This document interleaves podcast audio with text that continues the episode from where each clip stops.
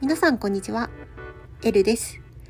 このチャンネルでは海外生活での経験をもとに気づきや面白いこと、慣れない生活でも楽しく過ごすための幸せマインドをお話ししてリスナーさんにクスッと笑ってもらおうというコンセプトで配信しております。ということで今日はですねあのもう数日経ってしまって今更かーいってつかまれそうな感じですがちょっとねもう WBC がすごすぎてこれはねちょっとね語りたいと思ったので今日は WBC のお話をしたいなと思います。皆さん WBC 当日まあライブで見ましたかね？まあ日本時間はえっと火曜日？水曜日の朝だったのかな？アメリカはですねまあこちら東海岸沿いであの試合会場もフロリダで東海岸側ということなので同じ時間7時スタートだったかな？ということで私もですねリアルタイムで見ることができました。いやねもうあの決勝戦の前の準決勝からねメキシコ戦からかなり盛り上がってまあ日本もね大興奮だったんじゃないかなって思うんですがアメリカもですねまあ日本の大谷とあとトラウトのいるアメリカで決勝戦ということでまあ誰しもがね見たい試合だったっていうこともありまあねこれはあの、結構ねアメリカの視聴率も良かったみたいな話をね、あの、後日どっかのネットニュースに載っていたのを見ました。アメリカに住んでいるとあのよくね現地のアメリカのテレビ局のチャンネルで見るんじゃないかなって思われる方がね多いんですが私はですね VPN を使ってあのちょうど Amazon プライムビデオが放送していたライブ中継で、あのー、一緒に見ていました。というのもですね、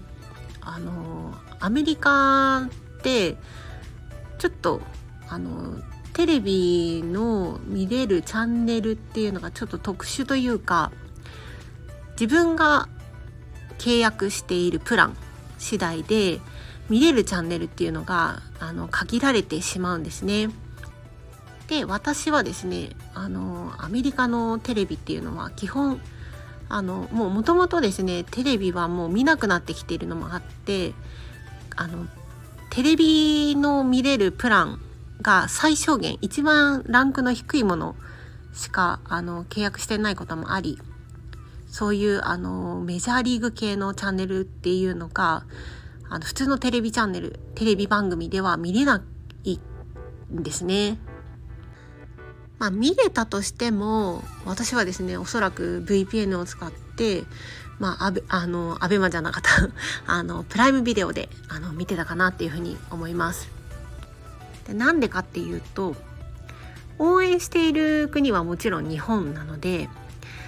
日本の応援スタイルとか日本のまあ、ピッチャーキャッチャーバッターっていうのを事細かく中継で、あのー、まあ、解説してくれるって考えると日本のね放送の方がやっぱり見てて面白いんですよね。海外だとその国の、あのー、解説がメインになってしまうので、まあ、今回のねアメリカ対日本なんてこうアメリカ自国のねあの応援をもちろんするわけですからまあ、フォーカスされるのはねおそらくこうアメリカの選手の方が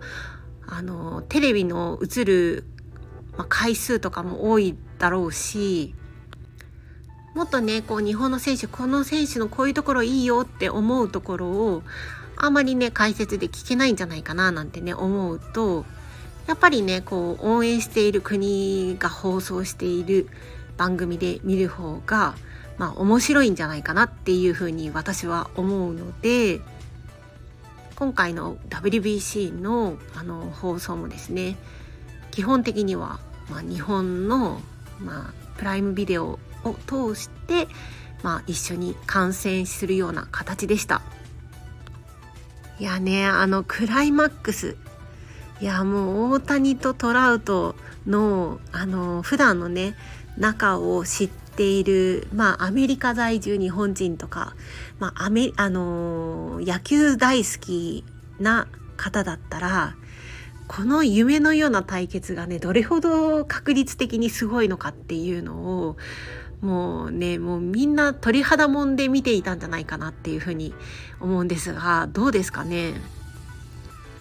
もうあのちょうどねあの夜9時とか10時の時間帯だったので主人がねもうお風呂、まあ、シャワー入っていたんですよもう。だけどちょっとねあまりにもこれは見逃しちゃいけないんじゃないかと思ってあの iPad でね、あの見ていたんですけど iPad を持ってあのお風呂場に潜入してこれは最後見るべきだからっつってねあのお風呂場で一緒に見ました。いやねほんとねこんなに感動的な試合はもう二度とねないんじゃないかなって思うぐらいだったのですごいねなんかいまだにこの WBC の熱みたいなのはあの冷めないですし日本のなんかこうニュース番組みたいなのを YouTube 通して見ているともうねあの皆さんこの勢いでなんかこう野球グッズあの応援グッズを買ったりとかあの今 MLB 公式サイトで大谷選手とヌートバー選手のコラボ T シャツみたいなのが出てるんですよね。これなんかもう日本はもう早々に売り切れちゃったみたいでアメリカはですね見たらですねまだあるんですよ。で T シャツ1枚になんか30ドルぐらいだったかなまあなんか私からするとちょっと T シャツに30ドルかってちょっと思ってね買わずにいるんですがこれね野球ファンだったら絶対買うんじゃないかなと思ってもしね是非アメリカにいるあの野球ファンあの気になる方は是非買ってみてください。まだね多分買えると思うので。